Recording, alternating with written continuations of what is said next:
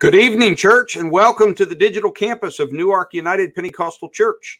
I hope that you had that you've had a good day, and I hope that if it has not been a good day, it is getting better even as we speak. Not because of my voice, but because we are here together, gathered around the virtual Word of God. And uh, this is our Wednesday night broadcast. And so tonight, if this is your first time with us, we are on for one hour.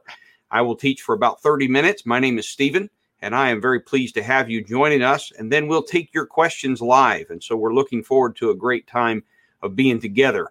Before we launch into our, our uh, thoughts tonight and into our session, uh, I want to mention to those of you that might be new or maybe you just are feeling nostalgic for the last time that we've said it. Are you ready? Everybody cue it up. Give me a thumbs down or a thumbs up. You know what's coming. What's coming? If you want to know more about us, go to newarkupc.info. You can find out all kinds of things there.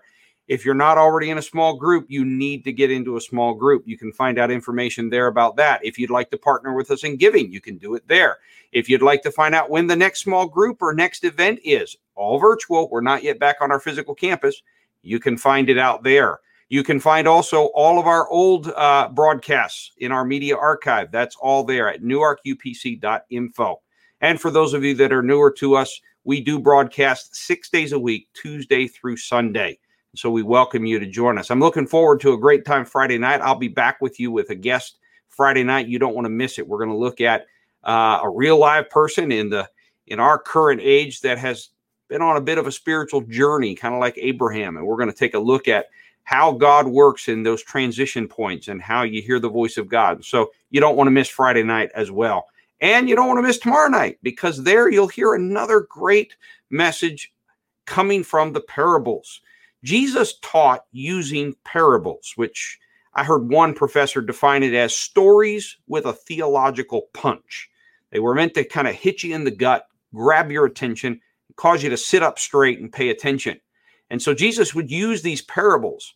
And he even told his disciples, it's a little bothering that he said this, but he says he did this in order to separate those who had ears to hear what was truly being said from those who did not have ears to hear what was truly being said.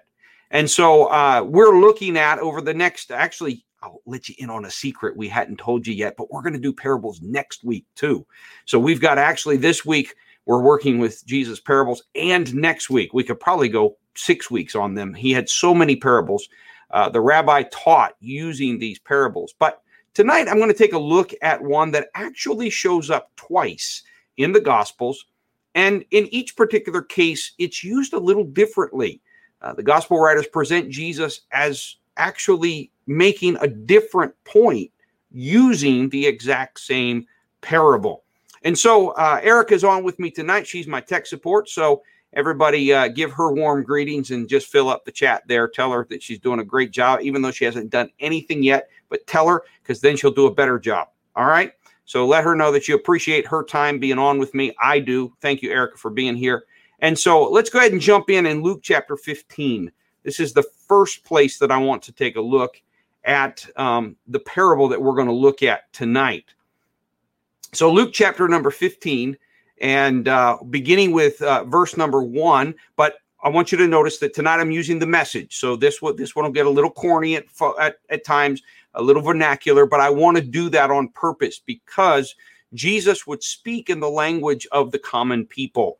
And uh, Eugene Peterson, who's the translator of this, he's now deceased, uh, started his project. The, the message started actually out of a men's group in the midst of violence in the city of Baltimore, where he was, he, people were having racial conflict. And uh, he was bothered by how they were reacting. Christians weren't being Christians. And so he sat down with a regular translation and and and tried to teach them, and they weren't getting it. And so he then sat down. He had uh, good biblical studies chops. He could he could translate. So he sat down and he translated into language that was much more common and and, and felt more like Baltimore. And the next time he had studied with these men, it worked better. And so from there began a, a, a really long project of translating the Bible uh, into what I would call the vernacular language. Uh, and so the message is meant to be a little loose. You don't want to use it to do deep study, but tonight I want to use it to kind of tell the story and, and to unfold it tonight. So, Luke chapter 15, and uh, beginning with verse number one through verse number seven. So the scriptures tell us by this time, a lot of men and women of questionable reputation. Okay, everybody, I want you to notice that. It's not just a lot of men, a lot of women. It's a lot of men and women of questionable reputation were hanging around Jesus, listening intently. Now, this sounds like my kind of church, okay? I want to be in a place where all kinds of people who need the gospel are hanging around and they're listening. But the Pharisees and the religion scholars were not pleased, not at all pleased. Okay, so they they are bothered by this. They're like, if you are a man of God, why are this? Why is this riffraff hanging around? And I love how Eugene puts this. He says they growled. I don't know if they actually growled, but the idea is is that they're grumbling, they're upset, they're unhappy. He takes in sinners and eats meals with them, treating them like old friends.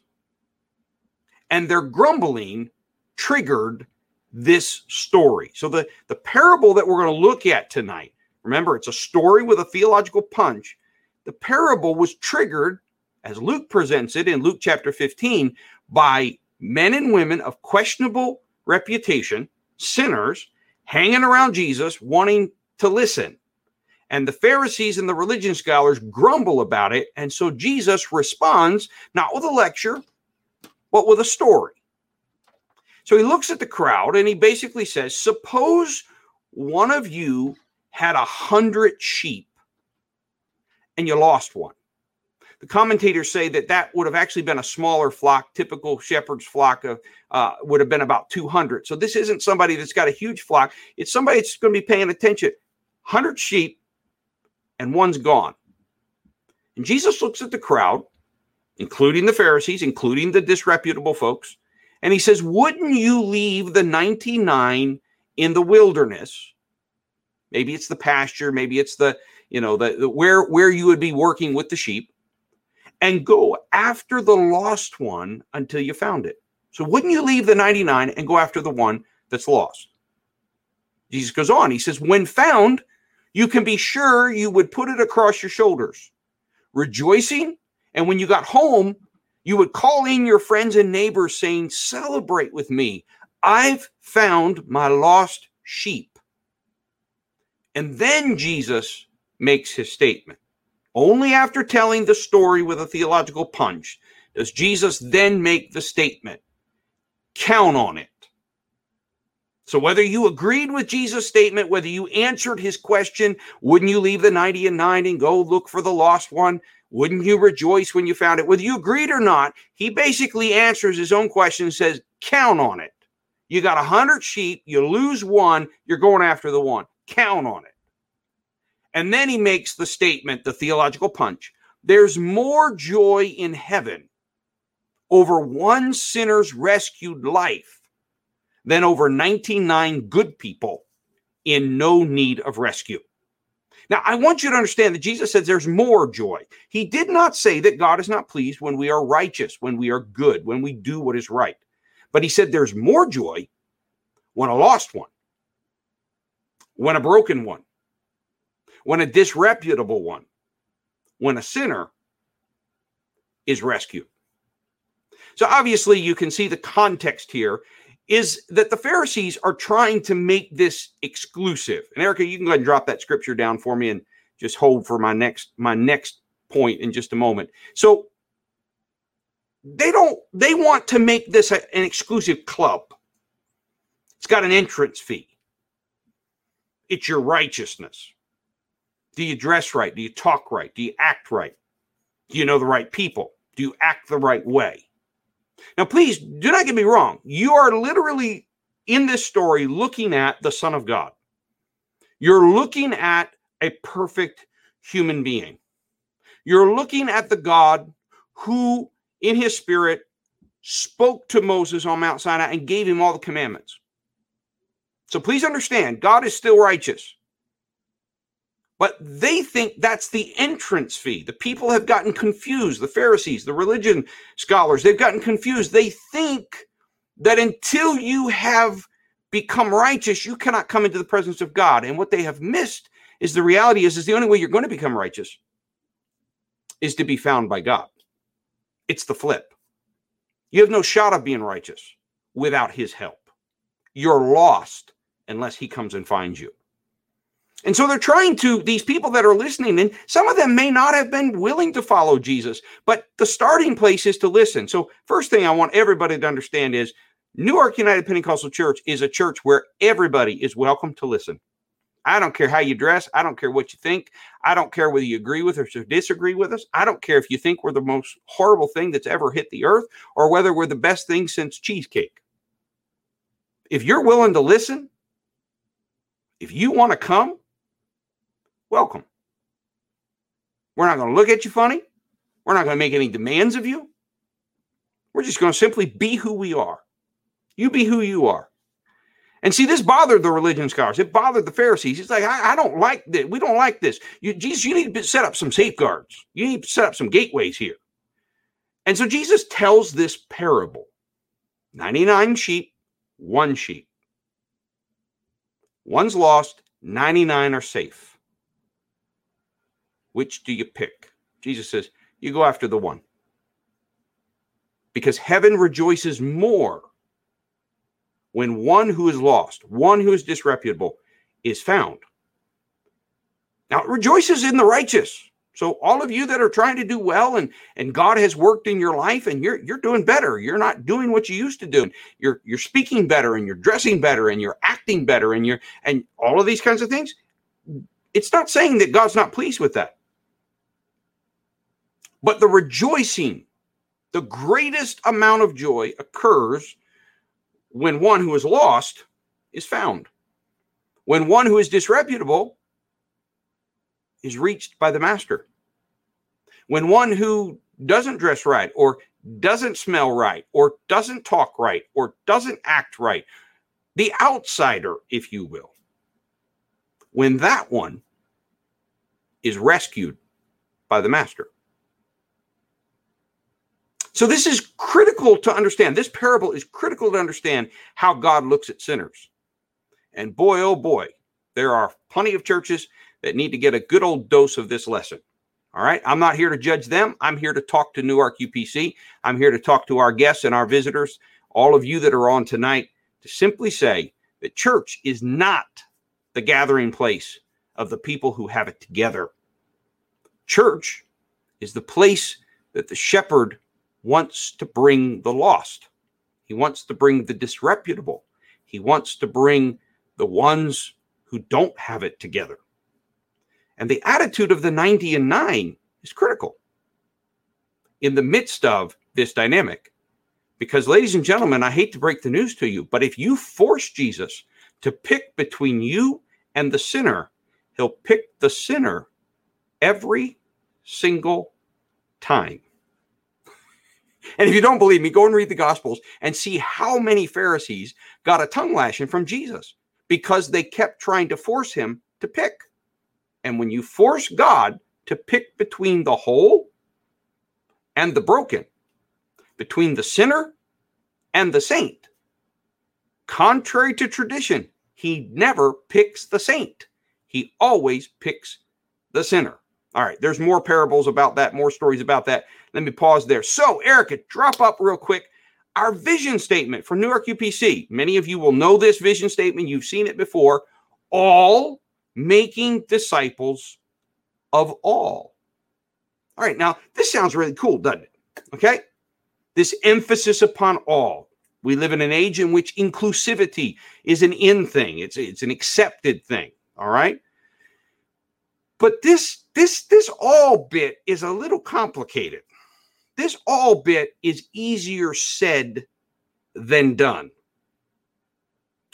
And furthermore, uh, let me immediately challenge you to recognize how does this work if Jesus is going for the one and leaving the 90 and 9? How does this work if Jesus is always picking the outsider and not the insider? See, our instincts would be that inclusion would mean that you figure out how everybody's needs are met, or everybody is happy, or everybody fits in. Well, I got a news flash for everybody. I don't know how to do that. God doesn't know how to do that. Not in this broken world. It's impossible. And so, Newark, as we are diverse, as we are diverse in our economic backgrounds, as we are diverse in our language backgrounds, as we are diverse in our racial and ethnic backgrounds, our countries of origin, as we are diverse in our educational backgrounds. Do I need to go on? As we're diverse in the sense of our male and female. I mean, how more, how much more diverse do we need to get than that? Okay. Um, I don't want to get into trouble here, but men don't understand women and women don't understand men. And frankly, can I let you in on a secret? Women don't even understand all the other women, and men don't even understand all the other men. So there's all of this diversity. How are how are we to be all? How is this emphasis of all to carry out? And particularly when we keep in mind and we keep in view this parable in which Jesus said, There's a hundred sheep, one gets lost, you leave the 99 and you go after the one. Well, here's what's interesting. I'd like I'd like to perhaps Jesus in his second application because he uses this story twice. Luke presents him in in telling this story when he's getting criticism about the questionable uh, people, the people with a questionable reputation. But Matthew presents a different picture. And so let's turn there. Matthew chapter 18. Now, any of you, does, does your ears uh, perk up right there? Did you pick up Matthew 18 and go, wait a minute, I know about Matthew 18. Matthew 18, what's Matthew 18? Steve's always talking about Matthew 18. Well, Matthew 18 is the passage that tells us how to handle conflict in the church. Ooh. You mean Jesus told the story of a hundred sheep and one got lost in the context of conflict within the church? Yes, he did. And I'd like to submit to you tonight that as we look through this passage, we may find out a little bit more understanding of how this all bit works in the kingdom. But let's read first. So, Matthew chapter 18, beginning with verse number one. At about the same time, the disciples came to Jesus asking, Who gets the highest rank in God's kingdom? Oh, that's that always makes everybody happy when that question gets asked, right? Can I be first? Me, me, me, me, me, me, me. Yeah, that always makes our brothers and sisters happy. I mean, it doesn't work well with children, and it definitely doesn't work well with adults. So Jesus takes this question that the disciples have asked and he gives an answer. Scripture says, For an answer, Jesus called over a child whom he stood in the middle of the room and he said, I'm telling you once and for all that unless you return to square one and start over like children, you're not even going to get a look at the kingdom, let alone get in. Wow. That's quite a statement. Jesus says you don't even get to peek, let alone be invited in. He goes on, he says, Whoever becomes simple and elemental again, like this child, will rank high in God's kingdom.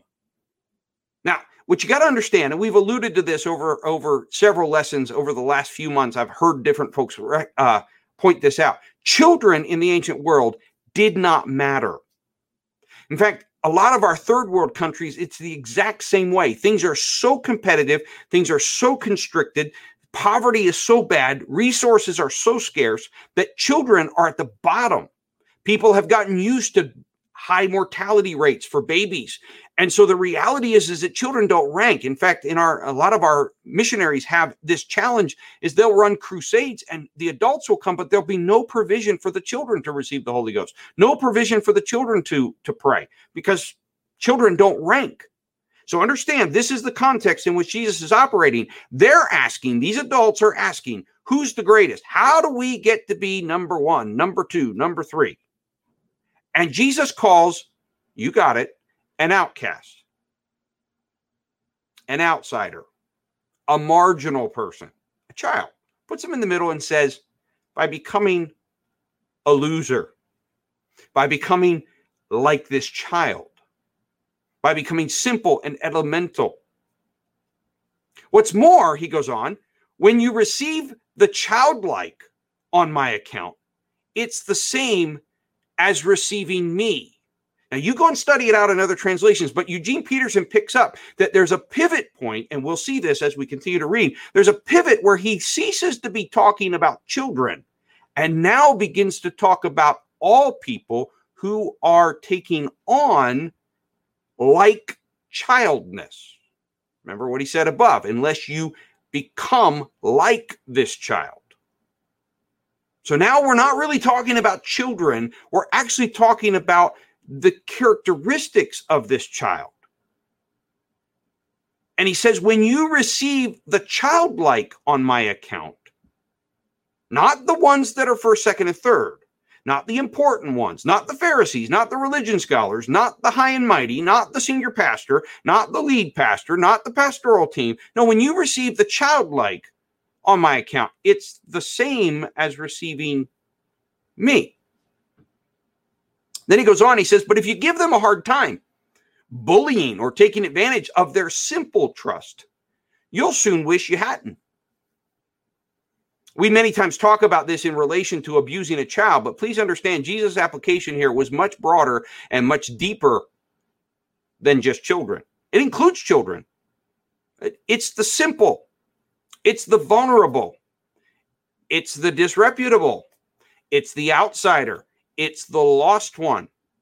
He says, if you bully them, if you take advantage of them, if you give them a hard time, you'd be better off dropped in the middle of the lake with a millstone around your neck doomed to the world for giving these God believing children a hard time. Hard times are inevitable, but you don't have to make it worse. And it's doomsday if you do. Then he turns and he says this little phrase that we we tend to not realize what he's talking about. So we, we're like, I got to cut off my hand or I got to cut off my foot. If your hand or your foot gets in the way of God, chop it off and throw it away. Jesus really isn't talking to you about cutting your hand or your foot off. You're better off maimed or lame and alive than the proud owners of two hands and two feet, godless in a furnace of eternal fire. And if your eye distracts you from God, pull it out and throw it away. Again, he's not saying pull your eyeballs out. Remember, Jesus talks in stories with a theological punch. You're better off one eyed and alive than exercising your 2020 vision from inside the fire of hell. Now, in case you thought he moved on, watch that you don't treat a single one of these childlike believers arrogantly. You realize, don't you, that their personal angels are constantly in touch with my Father in heaven. Wow. And this is the context where he says, look at it this way. If someone has a hundred sheep and one of them wanders off, doesn't he leave the 90 and 9 and go after the one? And if he finds it, doesn't he make far more over it than over the 99 who stay put. Your Father in heaven feels the same way. He doesn't want to lose even one of these simple believers. So Luke very explicitly presents to us Jesus is dealing with Pharisees and religion scholars who want him to set aside the disreputable, the sinner. Now, Jesus in Matthew is taking it to a different place. It's consistent with what he said in Luke, but it goes even further. Not only is it the disreputable one, not only is it the sinner, the outcast, the outsider, but it's also that single believer that's struggling, that single believer who is simple, that single believer who it's easy to become frustrated with. He says he wants he even want to lose that one. And then the verse goes on. And you all know this verse because we spent a lot of small group lessons on this. If a fellow believer hurts you, go and tell him. Work it out between the two of you. If he listens, you've made a friend. If he won't listen, take one or two others along so that the presence of witnesses will keep things honest and try again. Try what again? Try to work it out between you. If he still won't listen, tell the church. If he won't listen to the church, you'll have to start over from scratch, confront him with the need for repentance, and offer again God's forgiving love. Take this most seriously. A yes on earth is a yes in heaven. A no on earth is a no in heaven. When you what you say to one another is eternal. I mean this. When two of you get together on anything at all on earth and make a prayer of it, my Father in heaven goes into action.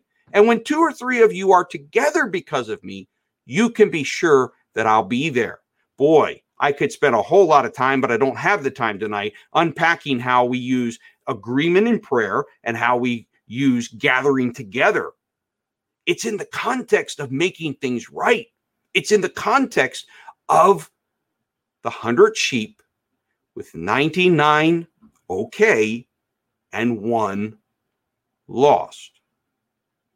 So, what's going on here? And how does this apply to all making disciples of all? Glad you asked.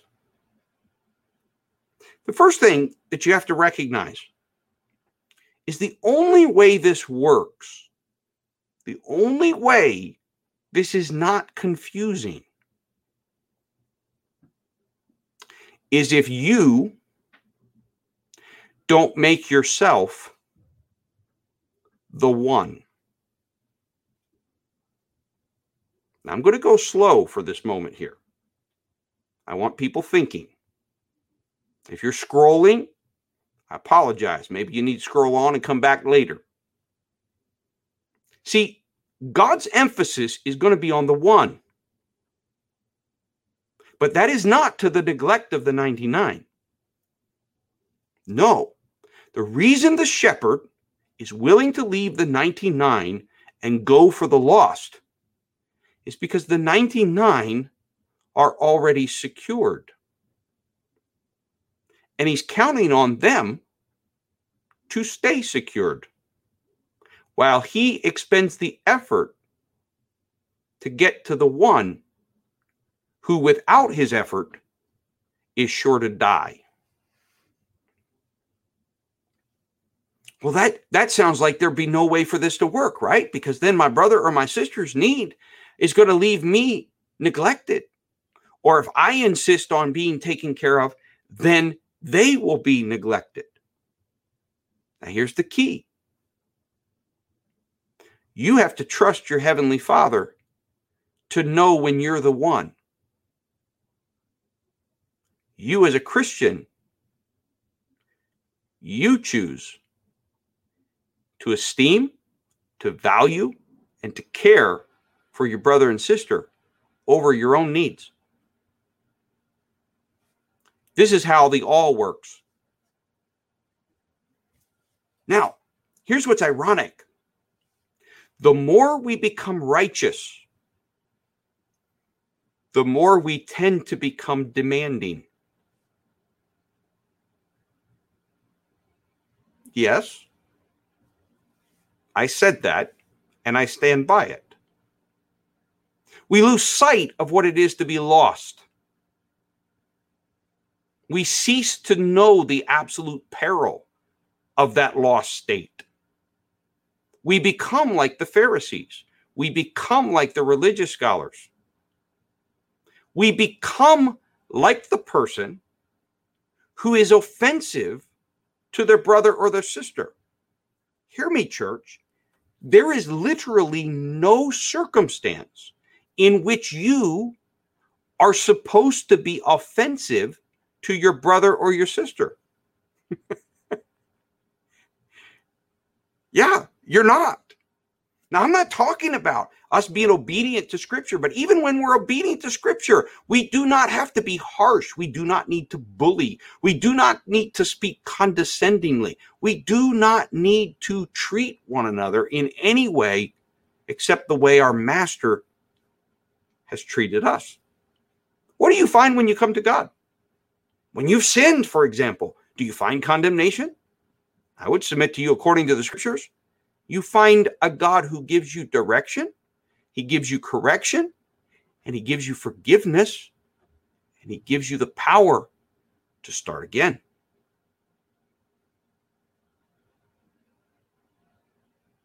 Is that how you treat your brothers and your sisters? Are your needs more important than the needs of the church? Well, I'm a part of the church. Who's going to take care of me? Your brothers and sisters who themselves are not valuing themselves over you, but instead are valuing you over them. And you should be doing the same. Eric, if you scroll back there and find our vision statement again, that's how the all works. If everybody is operating this way, then everybody is being cared for.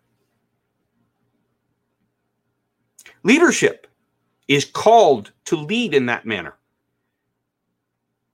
When you pastor a church where everybody is pretty similar, which by the way, in America, that's going to get harder and harder to do. There are less and less little towns and little holes around our country where everybody's kind of the same. Even in our little towns, there are things coming there, people moving from out of the they they aren't even from this nation. They might be from someplace else or definitely a different part of the country. And so you got diversity happening everywhere. The South isn't the South anymore, and the North isn't the North anymore. The West isn't the West anymore, and the East isn't the East anymore. Even Central America is not Central America anymore. So, this idea that the way you pastor or the way that you care or the way that a church is run is that you find people that are like you and that way you're in a comfort zone and you don't have to bend too much. That's not how it works. Well, we just need to do a consensus and figure no, that's not how it works. Everybody treats their brother or sister as more important than themselves. That's what Jesus is asking when he turns to the one and leaves behind the 90 and 9. Jesus is not an idiot. Shepherds were not idiots.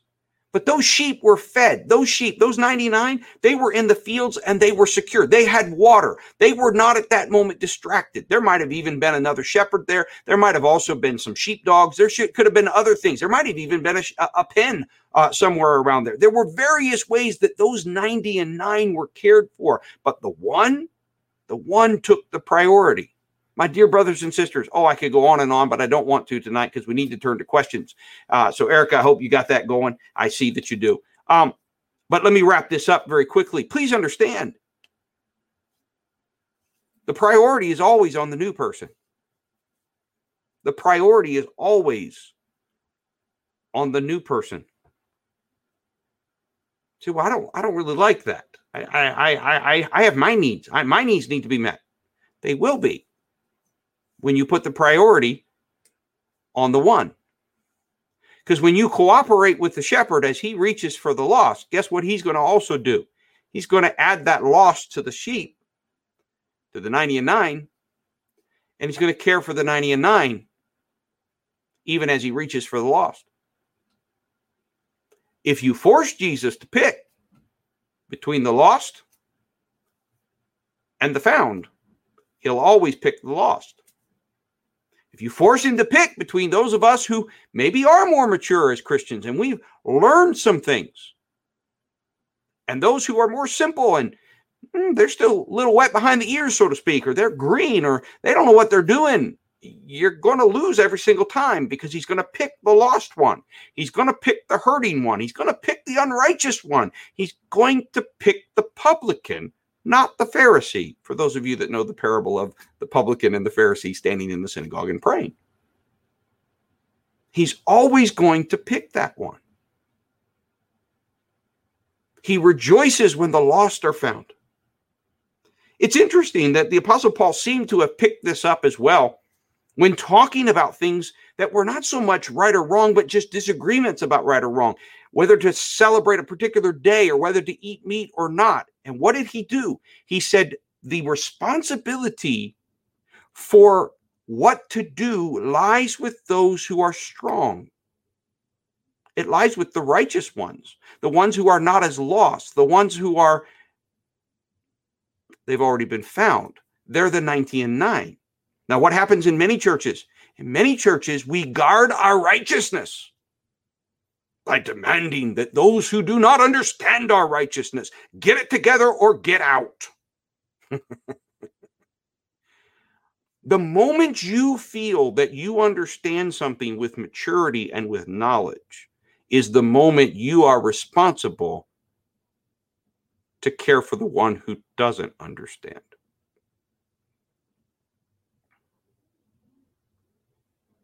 The 90 and 9, if they want the master to care for them, need to value the one in exactly the same way that the master does. When you do that, now the master does not have to pick between his 99 and his one. He can take care of both. He can provide for both. Now we have a scenario where all really means all. It really does. And I'm not talking about people who don't want to follow the master. I'm not talking about, but you know what? As Sister Leela did a great job, I think it was Sunday night. I can't remember the exact time, but she did a great job talking about it's really hard to tell the difference between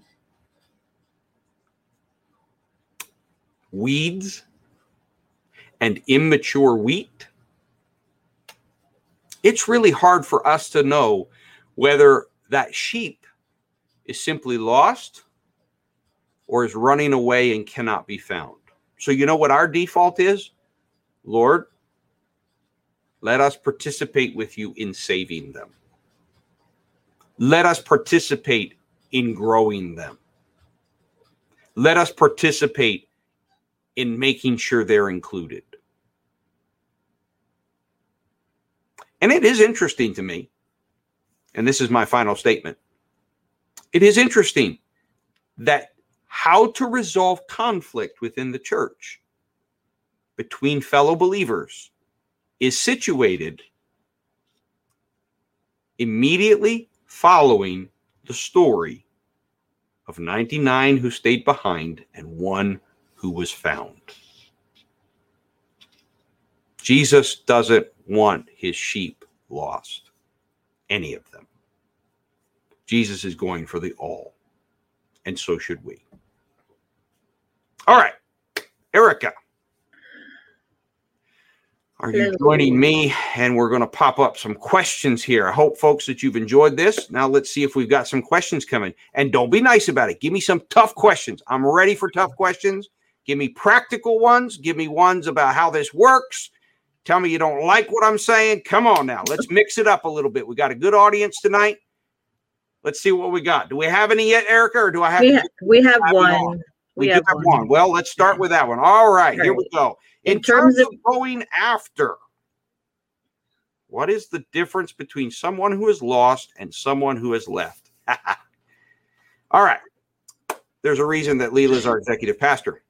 So, first question is which parable are we dealing with? What I did not, for sake of time, do is read to you that there are two more parables in Matthew that are told.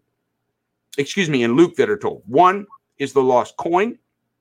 Woman loses a coin, sweeps her whole house, finds the one lost coin.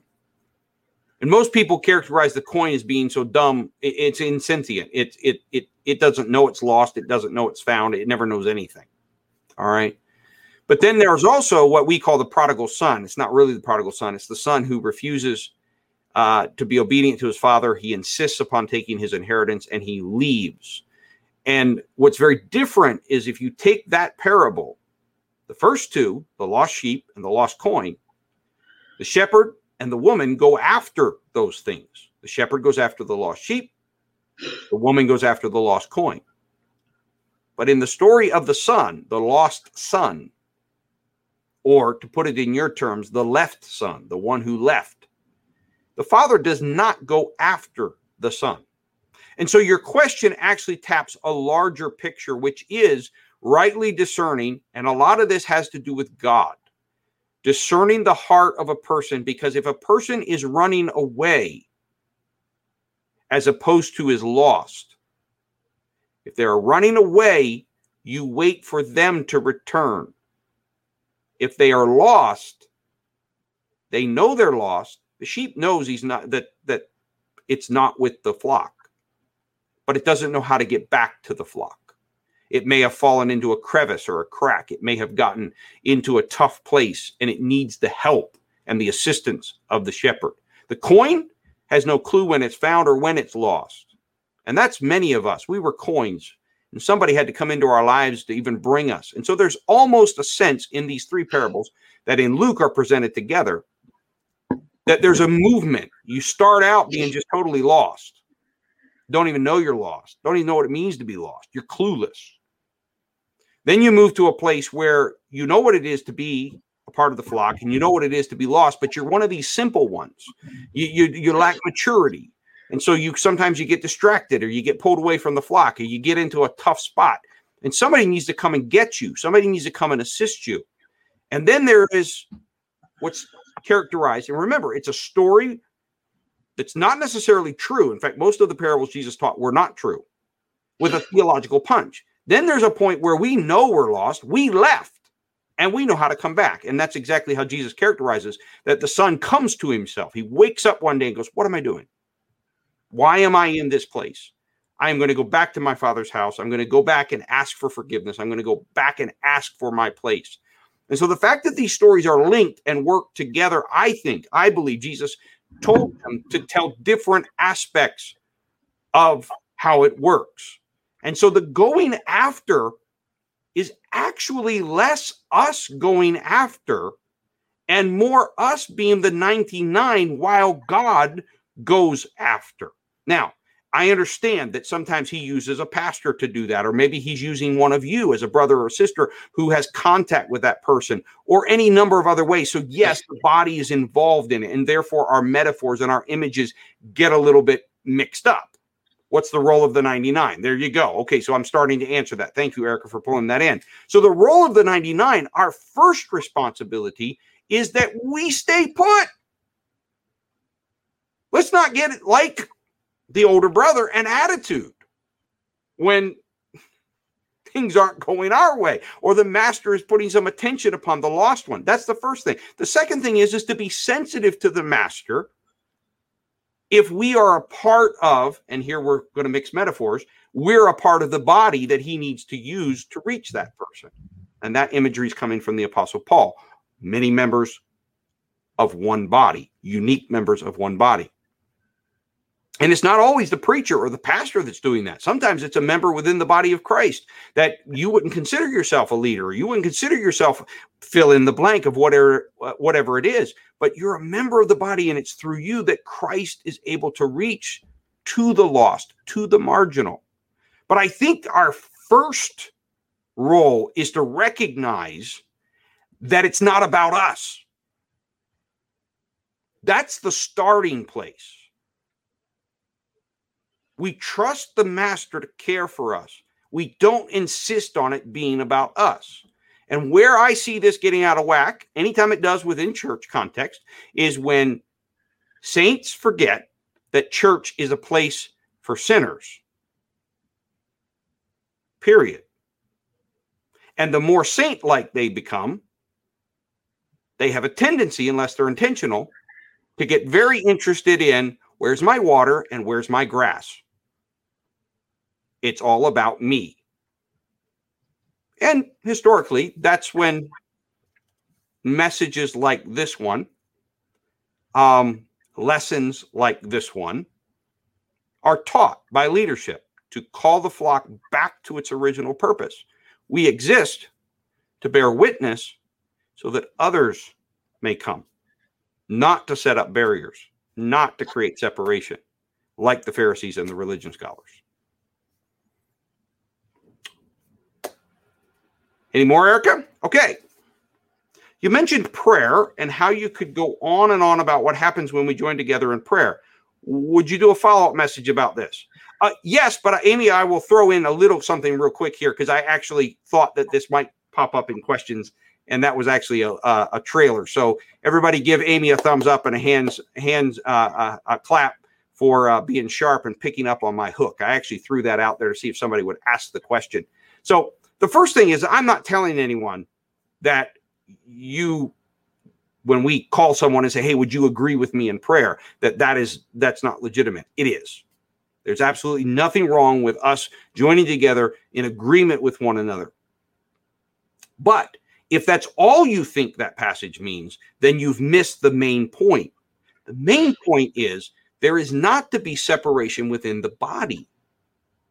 And so Jesus is saying that when there is not separation within the body and you pray, that environment of agreement, that environment brings my presence into your presence. Because when you gather together, and here again, it's not just a literal physical gathering together, but rather it is a unity. It includes physically gathering together.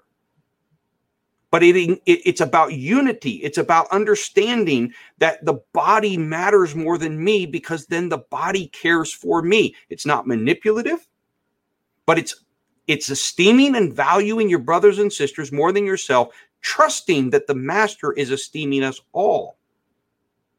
And so when we do that, Jesus is saying there is power in my body. Here I'm using another language, or there's power in my flock because they are gathered together. And in fact, without getting myself into too much trouble, that's part of the deal.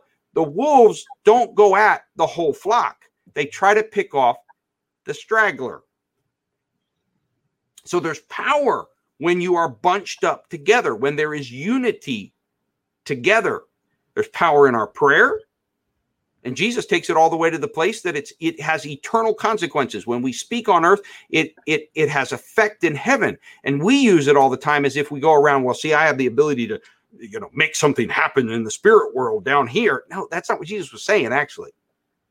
Yes, you have impact in heaven, but you have impact by how you treat one another. Another great passage that that supports this, Amy, would be uh, 1 Corinthians 11, where Paul reprimands the Corinthian church for being dishonorable to the body of Christ in how they're treating one another. So, how we handle one another, how we treat one another, how we speak to one another, how we handle ourselves, how we handle ourselves when something wrong has been done. Do we go and make it right? Do we go and bring unity back? Notice Matthew 18. We know that passage for that reason. This is all about our gathering together and our prayer. And that's why Jesus, I believe, inserts this here and says this is about the sheep understanding the priority of the one in the all. All right. I have a question, but I typed it in too. Okay. So, how does this apply to if a brother or sister is struggling? Since we are not supposed to be the one, how does that apply? Okay, excellent question, Erica. So, I am not telling you that you cannot make your needs known to the body. Okay? That's not what I'm saying. What I am saying is that if the body is functioning the way Christ intends it to, the body is going to place a priority upon the one who is lost. And here, the concept of lost Jesus clearly uses it in two senses. One is the one who's a disreputable sinner in Luke.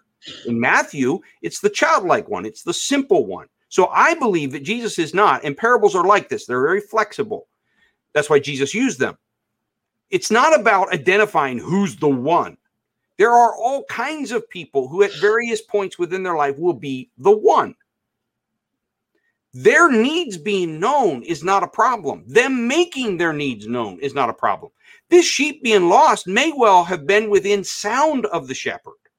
In other words, he can hear it out in the in, in away from the flock bleeding because it's gotten into trouble and then he leaves that flock and goes and gets them.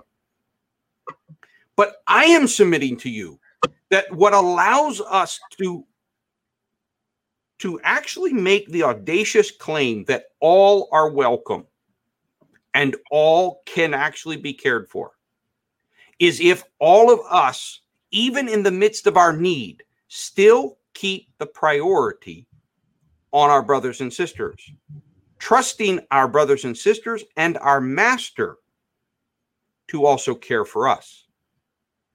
So it is not that we are not the one, but we don't insist upon our need, but instead we trust our brothers and sisters and we trust our master. We trust our pastors. We trust our leadership. We trust the flock, the body, to take care of us.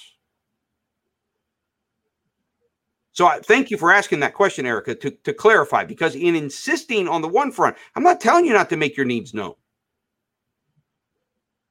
But there's a difference between making our needs known and insisting on what we want, what we think is the solution, what we think will meet our need. Does that help a little bit? Yes. All right. Matthew 28 19. Therefore, go and make disciples of all nations, baptizing them. So, are we supposed to go out or stay with the 99? Is there a difference? Ah, Mariana, excellent question. Okay. So, first of all, one of the things that's a challenge with parables, and I hope I help all of our lessons on the parables, is as I already mentioned, they are flexible. So, if you're looking for them to be extremely precise and prescriptive, you've missed the point. Now, that's not a correction, everybody, of Mariana. She has asked a question that has brought to light what we all need to recognize. We're looking to turn this into rules. That's what we humans do. We try to look for a way to turn this into okay, so what's my what is it I'm supposed to do? Rule number 1, rule number 2, rule number 3. Jesus as he's teaching is not doing that. Jesus is interested in relationships. And so these these parables are flexible. So that means because they're flexible, it's a lot of times Mariana a both and. So on the one hand, I must always stay in my relationship with God, I'm trying to be the 99. I'm trying to be the one who's being fed, who's who's being watered, who's being cared for. I'm trying to be a good sheep. I'm not getting lost. I'm not getting stuck in a crack. I'm not getting into trouble. At the same time, there are times when I will be the one. So, in like fashion, when you ask the question, are we to go or are we to stay? That has to do with the shepherd. Because, in a very real sense, even when we go to make disciples, for example, a missionary is called, uh, and so they leave and they go someplace physically, they haven't actually left the 90 and 9. And so here's where our imagery and our language about going and staying, about being lost and being found, about being righteous and being and being a sinner, we have to understand that it's a both and you and I are sinners and righteous at the same time. We are sinners because we're still broken, and we are righteous because of repentance and baptism in Jesus' name and the infilling of his spirit and our pursuit of holiness. We are both at the same time. It's a work in progress. Many of us are both found and lost. We're more found now than we've ever been, and yet we're still lost sometimes. We got no clue what's going on. okay? There are times we are mature and immature at the same time depends upon our topic, depends upon what we're dealing with. And so parables many times what you'll make a mistake all of us will make this mistake is is if we try to force the parable down into a single either or and it's not an either or.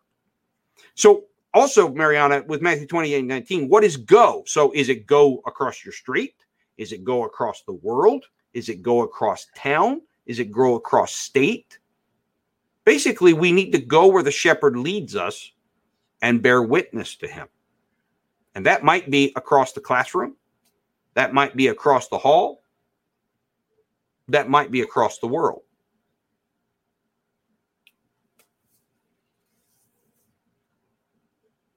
I'm done with that one, I think, unless Mariana wants to hit me back with a follow up. Suresh Man, I recognize that name. I wonder if that is one of my friends from India.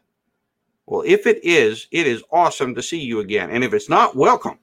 All right. How can the rest of saints trust the lost sheep who's left and comes back to the body of Christ? I sense that the lost sheep will be at a state of embarrassment when he returns. Oh, excellent question. So here's the deal the reason that you trust the lost sheep is not because the lost sheep is trustworthy you trust the shepherd. I, let me put it in terms that that I know personally as as my calling within the body currently as a pastor. I tell pastors all the time and leaders, you don't care for the sheep for the sheep. Because there will come a point when you don't care about the sheep. You will get tired of the bleeding of the sheep. Now, again, we're using imagery here, okay? We're all sheep. So don't get me wrong. I'm not saying I'm not a sheep. I am. But you'll get tired of the bleeding of your fellow sheep. And as I joke and say, using a little Aussie accent, you'll have yourself a nice little Barbie. You'll kill some sheep. We don't treat one another the way we are called to treat one another because one another are worthy of it. I am not worthy, and neither are you. So throw that out the window.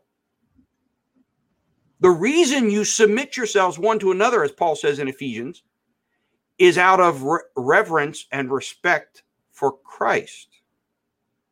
So if Christ is bringing them into the body, I'm going to reach for them.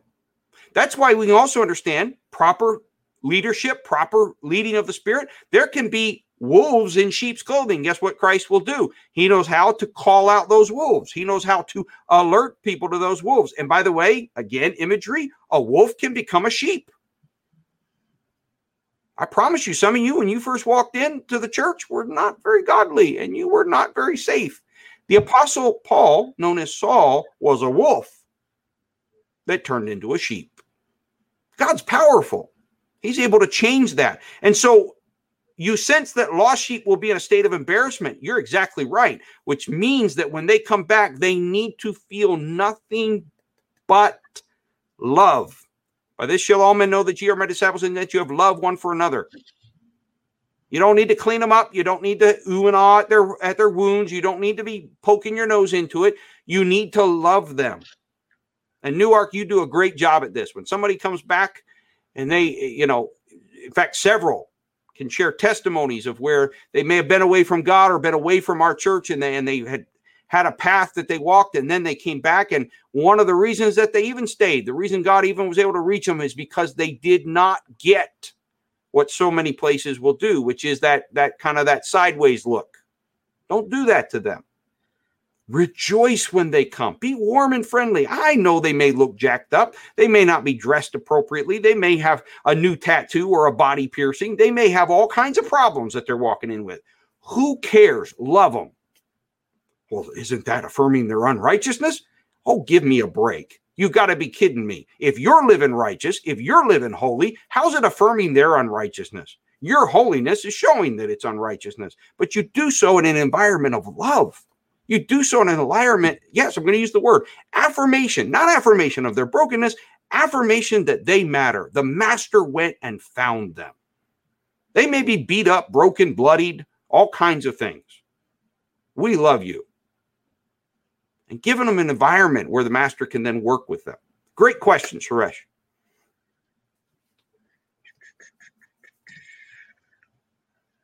What importance does loving one another or loving your neighbor have when we continue to love and show love to someone who's going down the wrong path, leaving the flock? All right. So, this is another way of asking. It's a great question. It's another way of asking, I believe, this difference between the lost sheep and and and the the son who's leaving. And it requires discernment. When you're going to err, err on the side that it's a lost sheep. If it's not clear to you, err on the side that, you, that it's a lost sheep. Because if it is a lost son, if it's a son that's leaving, okay, probably shouldn't call it the lost son or the prodigal son, call it the leaving son. If it's the leaving son, it'll become very apparent because you'll keep having to go farther and farther to reach for them. And every time you go farther and farther out, you can't reach them. And so that's where it comes in. You never stop loving them and you keep the house ready. You keep looking for them. The father was looking, and the moment he caught even a glimpse, he called for the servants get a robe, get a ring, get shoes, throw a party, give this man a bath. He's come home. A question from Jasmine If God is everywhere, can't he be with the 99 and going after the one at the same time? Jasmine, you get a gold star. I did not say that because I didn't want to steal the thunder from the parable, but you are exactly right. This is another key element of what Jesus is saying is he's using the story and we're taking it very literally about him leaving the 90 and 9. And he's he's using a story where the shepherd would have to physically leave the 90 and 9 and go for the one. And the reason he does this is because he wants to emphasize the importance of the one.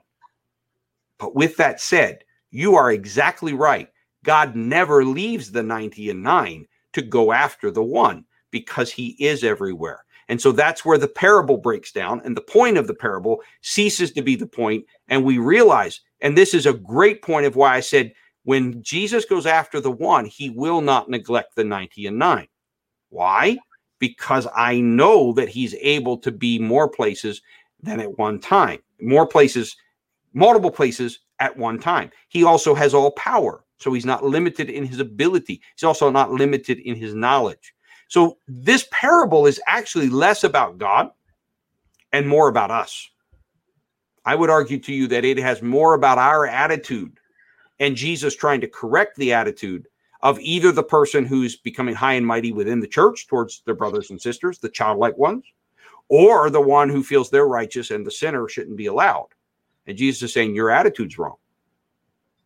You need to adjust it because the shepherd would leave the 99 and go after the one. Great question, Jasmine. I have one more. All right. Well, that mm-hmm. that the timing of that works pretty well. We're at 801. So let's put it up. How important is our transparency in ministering to the one? All right. Now, this isn't live, so I'm going to have to kind of I'm going to make this up. If I get this wrong, Joyce, I apologize. I'm assuming that when we're ministering to the one, we're talking about transparency about our own brokenness. I'm assuming it's coming from and and uh, Erica, if she gives up pops up a quick yes or a confirmation, let me know that, and I'll keep going down that road. But I'm going to start down that road. Um, Transparency, I believe, is part of whoever asked the question of how do we help the embarrassed one. Transparency is part of how we help the one who comes back embarrassed. One of the biggest mistakes that we as Christians make is thinking that if we admit that we have brokenness, we have somehow affirmed brokenness in others. That is not how it works. Brokenness in self simply points to the greatness of the God who found us. And if he found us, he can find you. So I believe transparency is critical. Okay. Now, that doesn't mean all of your deepest and darkest secrets. You are allowed to be led by the Spirit. You should have wisdom. But there are elements of myself as the Lord leads and guides that I, I mean, I'm an open book. I don't tell everything all the time to everyone. But there are things that I absolutely I will go to as the Spirit leads. Transparency, your brokenness, having been saved by Christ, is one of the most potent pieces of witness to the lost sheep. Whether it be a brother or sister who has fallen, or it be someone who's never been saved. That's why the more that we become righteous, brothers and sisters, we got to be careful that we do not become so distant. Nobody can even relate to us because we've gotten all cleaned up. Well, we're not that cleaned up. So chill out on that. And again, if your emphasis and your focus is on the one and you're caring about them rather than yourself and how you're being seen and etc., then you're probably going to get that right. The spirit will be able to lead lead you and guide you. I have one comment I want to put up really quick. All right. We can do that.